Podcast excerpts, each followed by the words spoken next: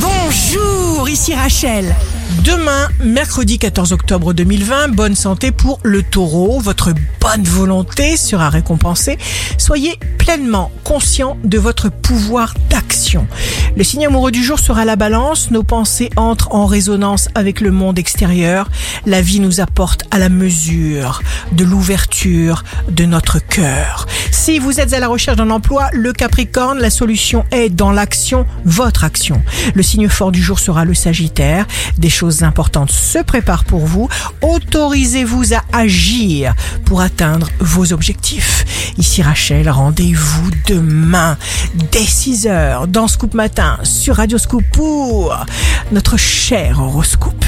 On se quitte avec le Love Astro de ce soir mardi 14 octobre avec le lion. L'amour n'a point d'âge. Il est toujours naissant. Les poètes l'ont dit.